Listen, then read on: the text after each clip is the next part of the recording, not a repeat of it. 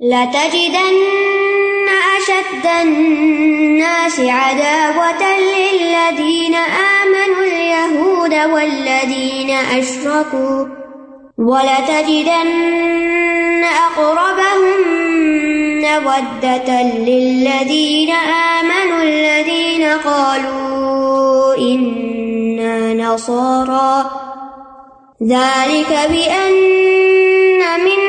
قِسِّيسِينَ وَرُهْبَانًا وَأَنَّهُمْ لَا يَسْتَكْبِرُونَ. یقیناً آپ ایمان والوں کی دشمنی میں لوگوں میں سے سب سے زیادہ سخت یہود کو اور ان لوگوں کو پائیں گے جنہوں نے شرک کیا یعنی مشرقین اور آپ ضرور ایمان والوں کے لیے محبت میں سب سے زیادہ قریب ان لوگوں کو پائیں گے جنہوں نے کہا کہ بے شک ہم نسارا ہیں۔ یہ اس لیے کہ ان میں علماء اور راہب ہیں اور کیونکہ وہ تکبر نہیں کرتے۔ لا تجدن تاکیدی بات ہے۔ لامبی تاکید کا ہے، نون سکیلا بھی تاکید کے لیے ہے۔ آپ ضرور ضرور پائیں گے۔ اشد الناسی اداوتن عداوت میں لوگوں میں سے سب سے بڑھ کر، سب سے شدید عداوت رکھنے والے۔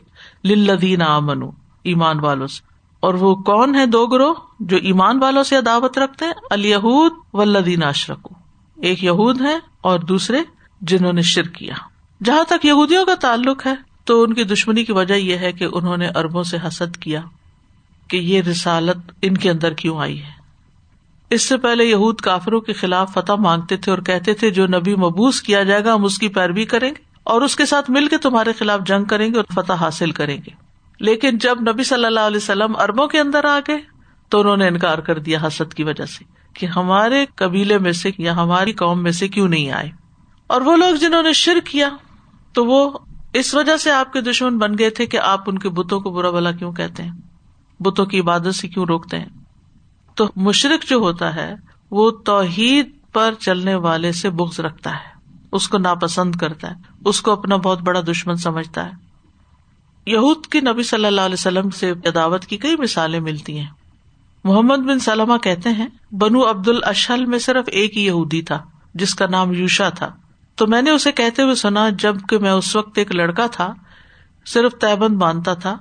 وہ کہتا تھا یعنی یوشا کہتا تھا، تمہارے اوپر ایک نبی کے خروج کا سایہ ہو چکا ہے، جو اس گھر کی طرف سے مبوس کیا جائے گا۔ پھر اس نے بیت اللہ کی طرف اشارہ کیا۔ تو جو اسے پالے، اسے چاہیے کہ اس کی تصدیق کرے۔ تو جب رسول اللہ صلی اللہ علیہ وسلم مبوس کیے گئے تو ہم نے اسلام قبول کر لیا۔ اور وہ ہمارے ہی درمیان تھا، لیکن حسد اور سرکشی کی بنا پر وہ مسلمان نہیں ہوا۔ پہچاننے کے باوجود ان لوگوں نے ایمان سے انکار کر دیا۔ اسی لیے ہم دیکھتے ہیں کہ کئی مواقع پر آپ صلی اللہ علیہ وسلم کو نقصان پہنچانے کی کوشش کرتے ہیں۔ ایک دفعہ چھت کے اوپر سے پتھر گرا کے آپ کو قتل کرنے کی پلاننگ انہوں نے کی، پھر اسی طرح زہریلی بکری کا گوشت کھلایا گیا، پھر اسی طرح آپ پر جادو کیا گیا۔ یعنی بہت سی ایسی حرکتیں کی گئی جو اس بات کی نشاندہی کرتی ہیں کہ ان کو نبی صلی اللہ علیہ وسلم سے حسد تھا یا دشمنی بھی تھی۔ اس کے مقابلے میں ایک گروہ نسارا کا ہے۔ ولا تاجی دن نہ اور تم ضرور پاؤ گے۔ اقرب ہوں ان میں سے قریب اشد نہیں کہا گیا۔ یعنی قریب ہے مبدن محبت میں۔ لدین امن ایمان والوں کی۔ اللہ دین کالو انا نسارا ان لوگوں میں سے جو کہتے ہیں کہ ہم نسارا ہیں۔ مبدت خالص محبت کو کہتے ہیں ود سے ہے یہ۔ مبدت خالص محبت کے لیے آتا ہے۔ یعنی یہاں اللہ تعالیٰ نے نہیں فرمایا اشد ہوں مبدن جیسے پیچھے اشد کا لفظ آیا ہے کہ وہ محبت میں شدید ہے شدید نہیں ہے لیکن قریب ہے محبت کے قریب ہے یعنی دوسرے لوگوں کے مقابلے میں یہود اور مشرقین کے مقابلے میں نسارا جو ہے عیسائی جو ہیں، وہ مسلمانوں سے قریب ہے اور خصوصاً نبی صلی اللہ علیہ وسلم کے زمانے کے نسارا جیسے نجاشی، جیسے جو روم کا بادشاہ تھا سے ہرکل جو مسلمان ہونا چاہتا تھا۔ اور جب اس نے سنا نبی صلی اللہ علیہ وسلم کے بارے میں تو کہا، کاش میں ہوتا تو میں آپ کے پاؤں دھوتا اور بہت عقیدت کا اظہار کیا۔ لیکن پھر اپنے جو ہواری تھے، ان کے خوف سے مسلمان ہی ہو بخاری میں بڑی طویل حدیث آتی ہے۔ لیکن یہود میں ایسی مثالیں نہیں ملتی۔ یعنی ایک طرف نجاشی یا دوسرے ہرکل ہے۔ اگرچہ نجاشی مسلمان ہو گیا لیکن ہرکل نہیں ہوا، اس سے قرآن کی تصدیق ہوتی ہے نا کہ اقرب ہوں مبدن ہے۔ اور ہم دیکھتے ہیں کہ اوور آل بھی نبی صلی اللہ علیہ وسلم کے زمانے میں بھی اور بعد میں بھی جتنے نسارا مسلمان ہوئے، اتنے یہود نہیں ہوئے۔ ظاہر کا ان منہم قصی سین و رحبان یہ اس وجہ سے ہے یعنی ان کے اندر یہ خوبی کیوں ہے؟ کیونکہ ان کے اندر علماء ہے کسیس جو ہے کرسچن اسکالر کے لیے آتا ہے، جبکہ یہودی اسکالر کے لیے ہبر یا حبر کا لفظ استعمال ہوتا ہے، جس کی جمع اخبار ہے۔ تو نسارا کے رئیس اور عالم قصیص کہلاتے ہیں۔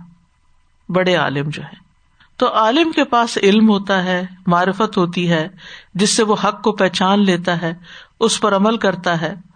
اور خاص طور پر تورات اور انجیل دونوں میں حضور صلی اللہ علیہ وسلم کے اوساف ہیں جو کہ قرآن میں بیان کردہ اوساف کے بالکل مطابق اور موافق ہیں۔ تو اسی لیے پھر حق کو جو پہچان گئے وہ مان بھی گئے۔ اور ان کے علماء کو نبی صلی اللہ علیہ وسلم کی خوبیاں پتہ تھی جو سورت اللہ راف میں آتی ہیں۔ الدین رسول النبی المی الدی یجدون مکتوب اندہم فی التورات والانجیل یامرہم بالمعروف و ینہاہم عن المنکر و یحل لهم الطیبات و یحرم علیہم الخبائث و یدع عنہم اسرہم والاغلال التي كانت علیہم۔ تو ان کے اندر کیا ہے؟ قصیص ہے وہ روحبان اور روحبان ہے، یہ رحبت سے ہے۔ رحبت کا مانا ہوتا ہے خوف۔ راہب اس آدمی کو کہتے ہیں جو اللہ سے ڈر کے اللہ کی عبادت کرتا ہے، زہد اختیار کرتا ہے، دنیا سے روگردانی کرتا ہے۔ اسی سے لفظ رحبانیت ہے یعنی دنیا سے کنارا کشی۔ تو اللہ تعالیٰ نے اس کی تردید کی کہ ہم نے رحبانیت ان پہ فرض نہیں کی تھی۔ تو بہرحال عیسائیوں کے اندر علم کے ساتھ ساتھ نرمی ہے۔ افو درگزر کی تعلیم ان کے یہاں بنیادی حیثیت رکھتی ہے۔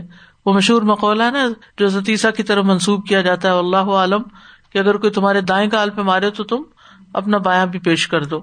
تو ہوتا یہ کہ قوم جو ہوتی ہے نا، وہ اپنے بڑوں کے دین پر ہوتی ہے۔ تو جب بڑوں کے اندر ایک خدا خوفی ہوتی ہے، تو پھر جو ان کے فالوور ہوتے ہیں، ان کے اندر بھی وہ ٹرانسفر ہوتی ہے۔ اسی لیے جب ان کے بڑے درگزر کرنے والے تھے اور نرم دل تھے، تو پھر نتیجہ کیا ہوا کہ جو باقی عوام تھی، ان کے اندر بھی وہ اثرات آئے۔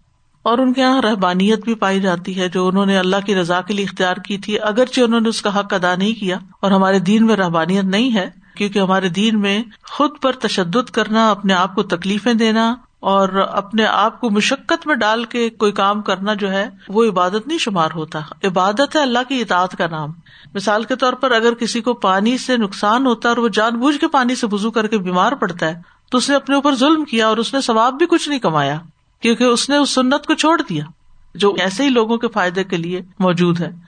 تو ہمارے دین میں نیکی کا کانسیپٹ یہ نہیں کہ اپنے آپ کو ازیت دو، اپنے آپ کو مشکل میں ڈالو۔ بلکہ کیا ہے، جو اللہ اور اس کے رسول صلی اللہ علیہ وسلم نے بتایا، اس کے مطابق کام کرتے جاؤ۔ جب انسان دین میں سختی کرتا ہے تو اس کو ریٹین نہیں کر سکتا، پھر وہ ہار جاتا ہے اور پھر پیچھے پلٹ جاتا ہے۔ دین میں سختی کرنے والا مغلوب ہو جاتا ہے۔ پھر اسی طرح انسان کو اپنے اوپر ایسے کام بھی والنٹری کام جو ہے نہیں لازم کرنے چاہیے جن سے وہ اکتا جائے اور جن کو وہ نبھا نہ سکے۔ کیونکہ بہت سے لوگ ہوتے شوق میں، جوش میں، خوشی میں آ کے بڑے بڑے کام شروع کر دیتے اور پھر راستے میں بیٹھ جاتے ہیں، آدھے میں اس کو چھوڑ دیتے ہیں۔ تو اتنا ہی کرو جتنا کر سکتے ہو۔ اور اسی طرح یہ ہے کہ نبی صلی اللہ علیہ وسلم اس نماز کو سب سے زیادہ پسند فرماتے، جس پہ ہمیشگی کی جائے، چاہے کام ہی کیوں نہ ہو۔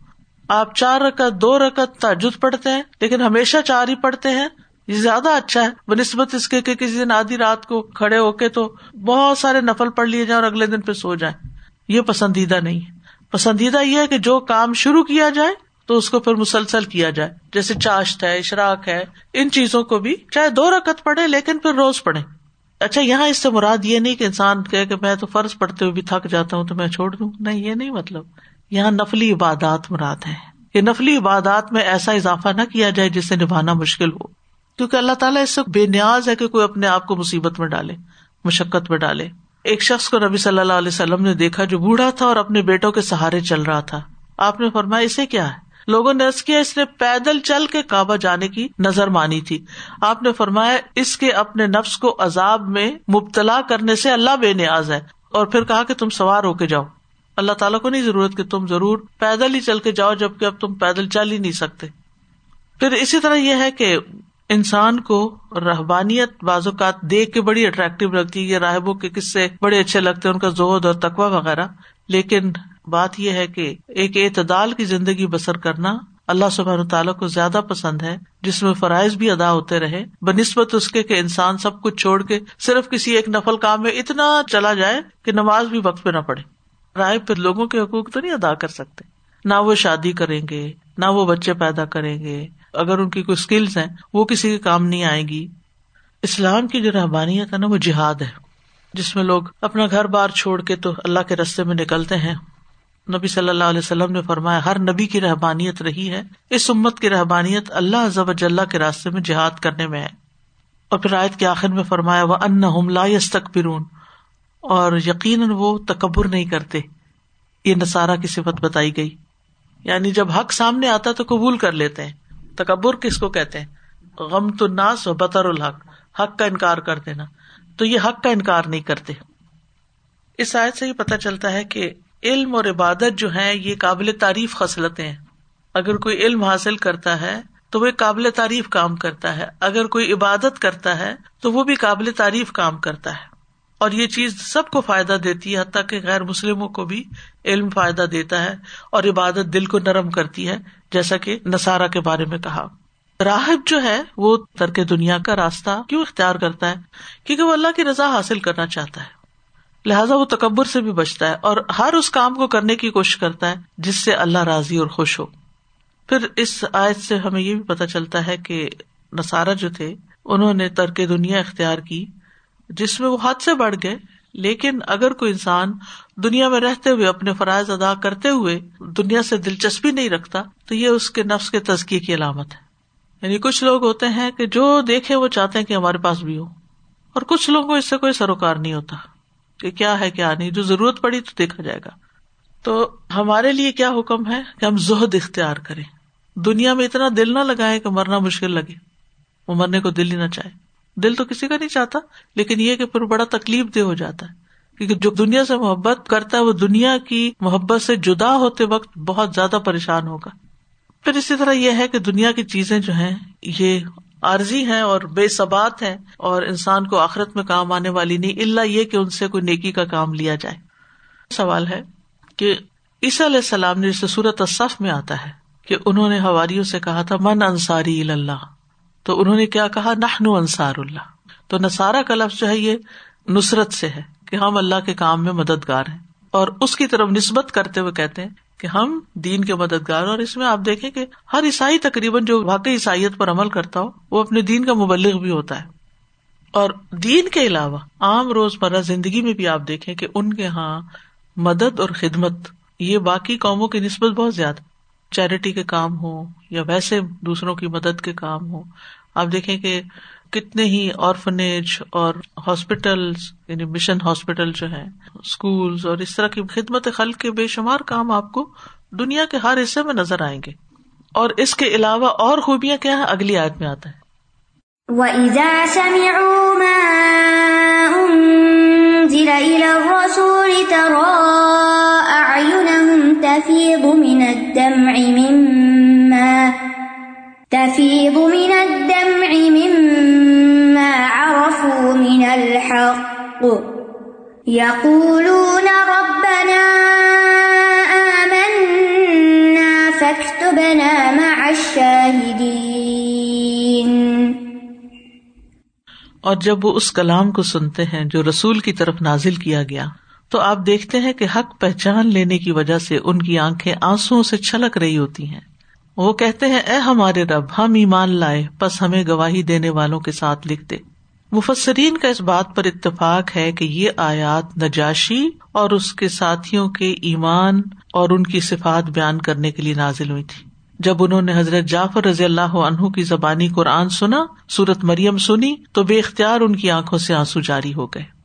جب مسلمان ہجرت کر کے حبشہ گئے تو نجاشی نے حضرت جعفر سے کہا، کیا اس پیغمبر پر اللہ کی طرف سے جو وہی آتی ہے، اس کا کچھ حصہ آپ کو یاد ہے؟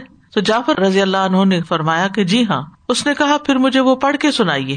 تو جعفر رضی اللہ عنہ نے ان کے سامنے سورت مریم کا ابتدائی حصہ تلاوت کیا اور فرمایا کہ اللہ کی قسم، اسے سن کر نجاشی اتنا رویا کہ اس کی داڑھی اس کے آنسو سے تر ہو گئی۔ اس کے پادری بھی اتنا روئے۔ کہ ان کے سامنے رکھے ہوئے آسمانی کتابوں کے نسخے بھی آنسو سے تر ہو گئے۔ پھر نجاشی نے کہا، اللہ کی قسم، یہ وہی کلام ہے جو موسا پر بھی نازل ہوا تھا۔ دونوں کا سورس ایک ہی ہے ممبا ایک ہی ہے۔ تو یہ اس واقعے کی طرف اشارہ ہے یہاں۔ وہ ادا سم اور جب انہوں نے سنا ماں ان ضلع جو اتارا گیا الر رسول تو رسول سے مراد محمد صلی اللہ علیہ وسلم ہے۔ اور ماں ان ضلع سے مراد یعنی قرآن مجید ہے۔ ترا آئی نہ تفید تفید کا مطلب ہوتا ہے آنکھ کا پہلے بھرنا پھر بہ جانا۔ یعنی آنکھ پانی سے بھر جائے اور پھر آنسو بہنے لگ جائے قطار در قطار بہنے لگ جائے یعنی حق کو پہچانتے ہی ان کے آنسو بہ پڑے ان کے دل پہ گل گئے۔ اور وہ پہچان گئے کہ یہ وہی چیز ہے جو عیسیٰ علیہ السلام پر نازل ہوئی تھی کہ یہ حق ہے۔ جیسے کہ ورکا بن نوفل نے کہا تھا وہ بھی تو عیسائی تھے نا؟ کہ جب رسول اللہ صلی اللہ علیہ وسلم نے ان کو حق کی خبر دی جو ان پہ نازل ہوا تو انہوں نے کیا کہا تھا؟ یہ وہی فرشتہ ہے جو موسی علیہ السلام پہ نازل ہوا۔ نجاشی نے بھی کیا کہا؟ یہ وہی فرشتہ ہے جو عیسیٰ علیہ السلام پہ نازل ہوا۔ تو انہوں نے حق کو پہچان لیا اور رونے لگ گئے۔ تو اہل کتاب کے جو ایمان لانے والے لوگ ہیں، یہ ان کا حال بیان کیا جا رہا ہے۔ سورت عال عمران میں بھی آتا ہے وہ ان من اہل کتاب امن بلّہ و ما ان ضلع کم و ما ان ضلع خاش اور بے شک اہل کتاب میں سے کچھ لوگ یقیناً ایسے ہیں جو اللہ پر ایمان رکھتے ہیں اور اس پر بھی جو تمہاری طرف نازل کیا گیا اور جو ان کی طرف نازل کیا گیا، وہ اللہ کے لیے آجزی اختیار کرنے والے ہیں۔ تو قرآن کی اپنی ایک تاثیر ہے اور علم والے جو ہیں، وہ قرآن سن کر اس سے اثر لیتے ہیں۔ جو سمجھتے ہیں، وہی۔ جو سمجھے نا، ان کی بات اور ہے۔ ان کے اوپر بھی اثر ہوتا ہے، مگر مختلف طرح کا۔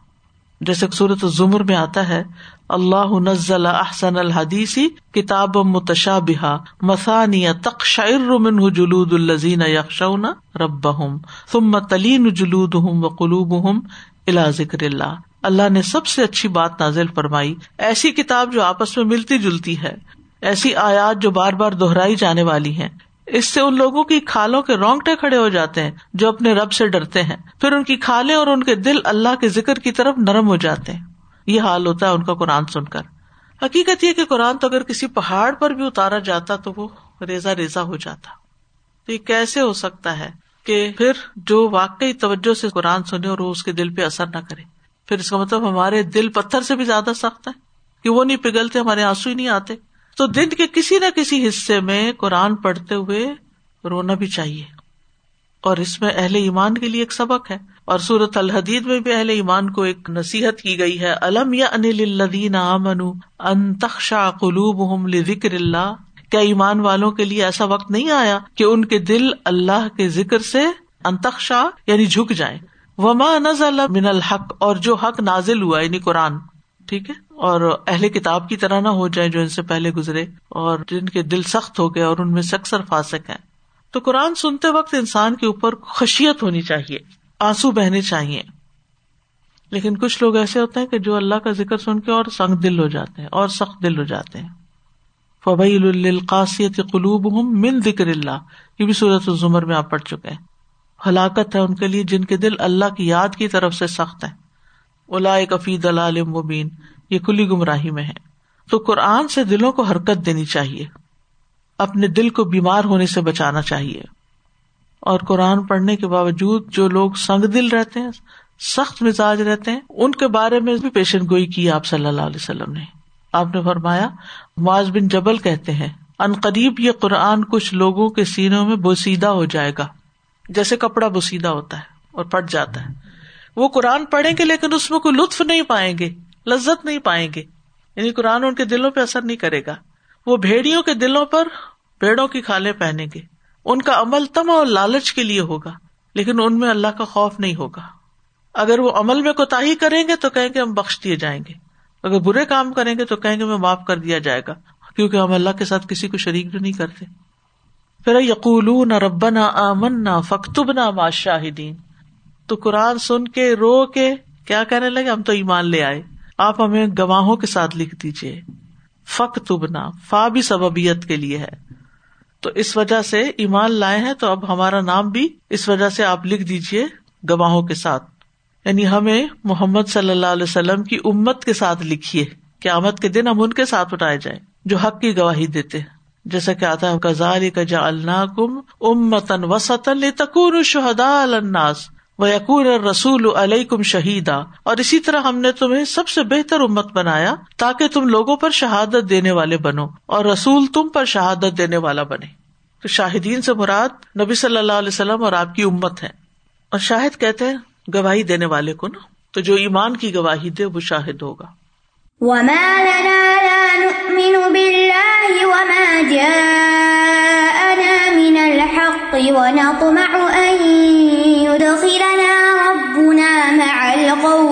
الصالحين اور ہمیں کیا ہے کہ ہم اللہ پر اور اس پر جو حق میں سے ہمارے پاس آ گیا ایمان نہ لائیں۔ اور ہم امید رکھتے ہیں کہ ہمارا رب ہمیں سالے لوگوں کے ساتھ جنت میں داخل کرے گا۔ وما لنا لا نؤمن باللہ وما جاءنا من الحق۔ اور کیا ہے ہمیں؟ یعنی یہ سیلف ٹاک ہے ایک طرح سے، جس کو قول نفسی کہتے ہیں کہ بندہ اپنے آپ سے بات کر رہا ہے۔ کیا مشکل ہے ہمیں؟ کہ ہم اللہ پہ ایمان نہ لائیں۔ حالانکہ حق میں سے جو آ چکا ہے یعنی جو نبی صلی اللہ علیہ وسلم کے پاس آ چکا ہے، وہ سب موجود ہے۔ اس سے ہم استفادہ کر سکتے ہیں۔ اور ہم تما کیا رکھتے ہیں؟ امید کیا رکھتے ہیں؟ اس ایمان سے فائدہ کیا اٹھانا چاہتے ہیں؟ خلنا ربنا مالکا مسالین کہ اللہ ہمیں بھی سالے لوگوں کے ہمراہ کر دے، نیک لوگوں کی کمپنی عطا کرے۔ جیسے اور جگہوں پر بھی اس کی بات آتی ہے نا الحکنی بسالحین حضرت یوسف کہتے ہیں فاتر رسما وات انت ولی پھر دنیا والا خرا توفنی مسلم الحقنی بسالحین کہ اللہ ہمیں صالحین کی صحبت عطا کر۔ تو یہاں آپ دیکھیں کہ دعائیں تو بہت سی مانگنے والی ہوتی ہیں، لیکن انہوں نے فوراً کیا دعا کی اور کیا تما رکھی کہ ہمارا رب ہمیں بھی نیک لوگوں کے ساتھ شامل کرے گا۔ شاہدین کے ساتھ ہمارا بھی نام لکھ لیں۔ شاید ہم نے کبھی تمنا نہ کی ہو کہ ہمارا نام صحابہ کے ساتھ لکھا جائے۔ ہم بھی ان کی مجلس میں شامل ہوں۔ تو انہوں نے کس طرح فوراً پہچان لیا کہ جو محمد صلی اللہ علیہ وسلم پر ایمان لاتے ہیں، ہم بھی ان کے ساتھ شامل ہونا چاہتے ہیں۔ کیونکہ جو پھر آپ کے اوپر ایمان لیا وہ آپ ہی کی امت ہوتی ہے، چاہے کوئی عیسائی ہو یا یہودی ہو۔ اس سے یہ پتا چلتا ہے کہ اگر انسان اپنے دین پر ثابت قدم رہنا چاہتا ہے، تو نیک ساتھی اختیار کرے، نیک لوگوں کے ساتھ کی دعا کرے۔ فأثابهم الله بما قالوا جنات تجري من تحتها الأنهار جنات تجري من تحتها الأنهار خالدين فيها وذلك جزاء المحسنين تو ان کے اس قول کی وجہ سے بدلے میں اللہ ان کو ایسے باغات عطا کرے گا جن کے نیچے نہریں جاری ہیں، جن میں وہ ہمیشہ رہنے والے ہیں، اور احسان کرنے والوں کا یہی بدلا ہے۔ فسا بہم پس اللہ نے انہیں ثواب دیا۔ ثواب کا مانا بدلا دیا۔ اور عربی میں ثواب اچھے برے دونوں طرح استعمال ہوتا ہے۔ اردو میں تو ثواب صرف اچھے بدلے کے لیے آتا ہے نا۔ لیکن قرآن مجید میں آتا ہے نا ہل سب بل کفارو ماں کانو یا فالون کیا کافروں کو اس کا ثواب مل گیا جو وہ کرتے تھے؟ تو ثواب ملنے کا مانا کیا ہے؟ یعنی بدلا تو بہرحال ان کی ان باتوں کی وجہ سے، ان کے اس قول کی وجہ سے کہ آمنا فختب نامہ شاہدین اور نتم وعید خلا رب نام قوم صالحین یعنی آخر تک اس قول کی وجہ سے اللہ تعالیٰ ان کو جنت عطا کرے گا۔ جنات کئی جنتیں۔ بہت ساری جنتیں تجریم ان تحت حل انہار جن کے نیچے نہریں بہتی ہیں۔ انہار نہر کی جمع ہے۔ اور اس کی تفصیل صورت محمد میں آتی ہے کہ پانی کی نہریں جو بہت عمدہ ہو، دودھ کی نہریں، شراب کی نہریں، شہد کی نہریں، خالدین فیحا ہمیشہ اس میں رہیں گے۔ یہ بہت بڑی خوشخبری ہے۔ کبھی وہاں نہ تھکاوٹ ہوگی، نہ کبھی بیماری آئے گی، بلکہ ہمیشہ ہمیشہ وہیں رہیں گے۔ وہاں سے نکلنا ہی نہیں چاہیں گے۔ جیسے ایک اور جگہ پر آتا نا، لا یبغون انہا حولا۔ وزال کا جزا المحسنین۔ اور یہ محسنین کی جزا ہے۔ محسنین کا بدلا ہے۔ اور محسنین وہ ہوتے ہیں جو اللہ کی ایسی عبادت کرے، گویا کہ وہ اللہ کو دیکھ رہے۔ اور اگر یہ خیال نہ ہو، تو کم از کم یہ ضرور یاد رہے کہ اللہ ان کو دیکھ رہا ہے۔ یہاں اس آیت سے ہمیں اچھی گفتگو کی اہمیت کا بھی پتہ چلتا ہے کہ انسان اگر اپنے منہ سے اچھے الفاظ نکالتا ہے، اچھی دعائیں مانگتا ہے، تو اس کا بھی اثر ہوتا ہے۔ اور اگر انسان بیٹھ کے یہ نہیں ہونے کا، یہ مشکل ہے، یہ کر ہی نہیں سکتے، اور اس طرح کی بہت ساری چیزیں انسان کہتا ہے، تو پھر ویسے ہی نتائے جاتے ہیں۔ تو انہوں نے اچھی بات کی، اس اچھی بات کی وجہ سے ان کو جنت مل گئی۔ وہ جو رجول المؤمن تھا، اس نے بھی اچھی بات کہی تھی۔ اور اللہ سبحان تعالیٰ نے اس پر بھی رحم فرمایا، اس کا انجام اچھا کیا۔ اللہ کی رضا کے لیے کوئی انسان ایسا جملہ بولتا ہے کہ جس کی وجہ سے وہ جنت میں کہاں تک چلا جاتا ہے۔ اللہ کی رضامندی پا لیتا ہے۔ نبی صلی اللہ علیہ وسلم نے فرمایا، اچھی بات بھی صدقہ ہے۔ اور ایک اچھی بات بھی انسان کو آگ سے بچا سکتی ہے۔ ایک شخص تھا نا جو راستے سے اس نے ایک ٹہنی ہٹا دی تھی جو کانٹوں والی تھی۔ اس کی وجہ سے اللہ تعالیٰ نے اس کو جنت عطا کی۔ اسی طرح ایک اچھی بات آگ سے بچا لیتی ہے۔ اتنا ولو بشک کی تمرتن فلم تجد فبکلی متن طیبہ۔ اگر کھجور بھی صدقے کے لیے نہیں ہے، تو اچھی بات ہی کر دو۔ یعنی بازو کا تو کوئی سوال ہی آتا ہے تو انسان کے پاس نہیں ہوتا، تو پھر پیار سے بات کر دو، ڈانٹ ڈپٹ نہیں کرو۔ اسی طرح ایک اور حدیث میں آتا ہے، نبی صلی اللہ علیہ وسلم نے فرمایا، سلام عام کرنا اور اچھا کلام کرنا ایسے اعمال ہیں جو بخش کو واجب کر دیتے ہیں۔ ہانی رضی اللہ عنہ کہتے ہیں، میں نے کہا، اللہ کے رسول، کون سی چیز جنت کو واجب کرتی ہے؟ فرمایا، بس تم عمدہ کلام کرو اور کھانے کھلانے کو لازم پکڑ لو۔ یعنی دو کام کرتے رہو۔ کھانا کھلاؤ اور لوگوں سے اچھے طریقے سے بات کرو۔ لڑائی، جھگڑا، فساد نہ کرو۔ پھر اسی طرح نبی صلی اللہ علیہ وسلم نے فرمایا، اچھی گفتگو کرو سلا رحمی کرو۔ رات کو جب لوگ سو رہے ہو تو تم قیام کرو۔ سلامتی سے جنت میں داخل ہو جاؤ گے۔ ایک اور جگہ پر آپ نے فرمایا، جنت میں ایسے بالا خانے جن کا اندر والا حصہ باہر سے نظر آتا ہے اور باہر والا اندر سے۔ ایک دیہاتی نے پوچھا، یہ کس کے لیے؟ فرمایا، اس شخص کے لیے جو اچھی بات کرے، کھانا کھلائے اور جب لوگ سو رہے ہوں تو صرف اللہ کے لیے نماز ادا کرے۔ ساری حدیثوں میں ایک چیز کامن ہے، اچھی بات۔ کیونکہ ہم سب سے زیادہ بات ہی تو کرتے ہیں۔ اگر ہم اچھی بات کر کے کسی کا دل خوش کر دیں، تو یہ بہت بڑی نیکی ہے۔ لیکن ہم اس میں بھی بخل کرتے ہیں۔ اور اچھی بات جو ہوتی ہے نا، اس کے اثرات انسان کے اپنے دل پر بھی ہوتے ہیں۔ کسی کو پیار سے بلانا، ادب سے، احترام سے، کسی کا خیال رکھنا۔ اور اس کے برعکس، ایک بری بات، ایک فساد کی بات، آپ دیکھیں کہ اس کے اثرات کتنے دور دور تک جاتے ہیں۔ بعض اوقات رشتے ختم ہو جاتے ہیں، لڑائی، جھگڑے فساد کی وجہ سے۔ اور یہ سب شروع کہاں سے ہوتا ہے؟ بات سے۔ رسول اللہ صلی اللہ علیہ وسلم نے فرمایا، اللہ تعالیٰ فرماتا ہے، جب میں اپنے مومن بندے کو آزماتا ہوں اور وہ تیمار داری کرنے والوں کے سامنے میرا شکوا نہیں کرتا، تو میں اسے اپنی قید سے آزاد کر دیتا ہوں، بیماری دور کر دیتا ہوں اس کی۔ کیونکہ جسم پر اثرات ہوتے ہیں، ہر وقت ہے نا، میں بیمار ہوں، میں بیمار ہوں، میں بیمار ہوں، بندہ بیمار ہی رہتا ہے۔ اگر اس کی بجائے کہ الحمد للہ اللہ کا شکر ہے، اللہ کا فضل ہے، تو اس سے پازیٹیو ریز آتی ہے انسان کے اندر۔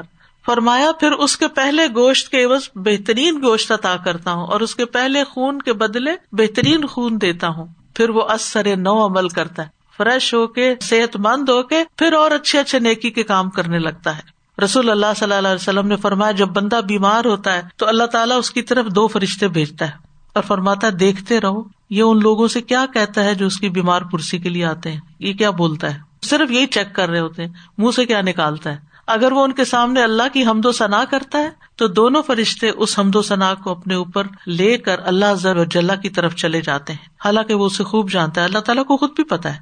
جب وہ اللہ تعالیٰ کے پاس پہنچتے ہیں تو اللہ تعالیٰ پوچھتا ہے، میرے بندے کا مجھ پر حق ہے کہ اگر میں اس کو فوت کر دوں تو جنت میں داخل کروں گا، شفا دوں گا تو پہلے گوشت سے اچھا گوشت، پہلے خون سے اچھا خون عطا کروں گا اور اس کی برائیاں دور کر دوں گا۔ تو بیماری میں اور تکلیف میں ہم بولتے کیا ہے یہ نوٹ کیا جا رہا ہوتا ہے۔ یہ چیک ہوتا ہے۔ اسی طرح بیماری کو برا بلا نہیں کہنا چاہیے۔ اگلے دن کسی نے مجھے میسج کیا دس کرسٹ کرونا اللہ اللہ بڑی تکلیف ہوئی مجھے۔ پتا نہیں ہوگا نا؟ پتا نہیں ہوتا۔ اس لیے لوگ ایسی باتیں کر دیتے۔ اور اس سے بھی زیادہ بری بلی باتیں کسی نے ایک اور میں نے کہیں میسج پڑھا یا کلپ دیکھا کہ لوگ لان تان کر رہے ہیں اور پتہ نہیں کیا کچھ۔ حالانکہ وہ تو اللہ کی طرف سے مسلط ہے۔ حضرت عائشہ کی وہ چادر اڑا لی نا، ہوا نے تو انہوں نے ہوا پہ لانت بھیجی تو پر میں نہیں، یہ تو اللہ کی طرف سے معمور ہے، اس کا تو کام ہی یہی ہے۔ اللہ نے اس کو یہی کام دیا ہے۔ تو ہم ان چیزوں کو کیوں برا بلا کہتے ہیں؟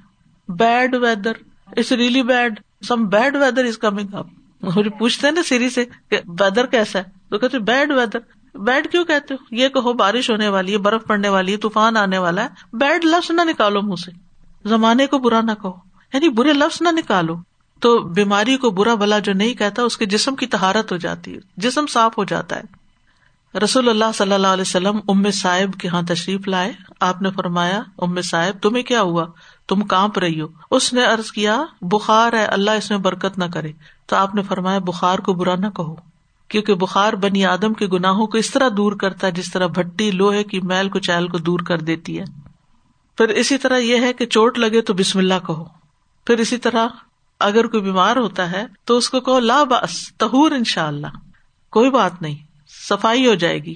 یعنی گناہوں کی بھی ہو جائے گی اور جسم کے بھی جو گندے مادے نکل جائیں گے۔ زکام ہو جائے یا کوئی اور سکریشن ہو جائے پیٹ خراب ہو جائے یا بخار ہو جائے، یہ ساری چیزیں انسان کے اندر کے زہر کو مارتی، اندر کے ٹاکسن دور کرتی ہیں۔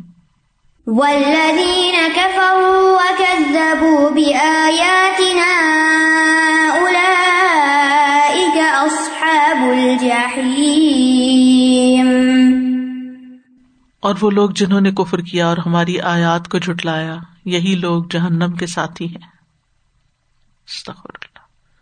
جہاں جنت کا پیچھے ذکر کیا گیا، وہاں آگے جہنم کا بھی کر دیا گیا۔ مسانی ہے نا قرآن؟ جب نیک لوگوں کے اجر و ثواب کا ذکر ہے، تو گناگاروں کے عذاب کا ذکر بھی کر دیا گیا۔ ولدین کفرو و کدبو کفر بھی کیا اور جھٹلایا بھی۔ کیونکہ ہوتا یہ ہے کہ جب انسان خود کسی چیز کا انکار کرتا ہے نا یعنی خود نہیں مانتا دل میں کسی چیز کو، تو پھر اس کا وہ اظہار بھی کرنا شروع کرتے جٹلانا شروع کر دیتا اوروں کو بھی گمراہ کرنا شروع کر دیتا ہے۔ تو اگر کوئی ایسا رویہ اختیار کرے تو اللہ کا اصحاب الجہیم پھر یہ جہنم کے ساتھ لازم ہو جانے والے اصحاب اصحاب صاحب کی جمع ہے نا، جو ساتھ رہے، صاحبہ بیوی کو کہتے ہیں، کیونکہ وہ کمپینئن ہوتی ہے، ساتھ رہتی ہے۔ تو جہیم کا جو لفظی مانا ہے نا، وہ بڑی آگ جو ایک گڑھے میں ڈالی جاتی ہے تاکہ مسلسل دیکھتی رہے اور بہت شدت کے ساتھ۔ جہاں میں فلان النارا کا مطلب ہوتا ہے فلاں نے آگ کو بھڑکایا۔ یہ اس وقت کہا جاتا ہے جب اس نے آگ کے بھڑکانے کو تیز کر دیا، شدید کر دیا۔ شیر کی آنکھ کو بھی جہما کہتے ہیں، کیونکہ وہ شدید شولے برساتی ہے۔ تو بہرحال یہ تھی سورت المائدہ کی آیات جس میں ہمارا جز بھی مکمل ہوا۔ و آخر داوانا الحمد للہ رب العالمین۔ سبحان اللہ و بحمد کا اشد اللہ اللہ اللہ انتا استخر کا و اطوب السلام علیکم و رحمۃ اللہ وبرکاتہ۔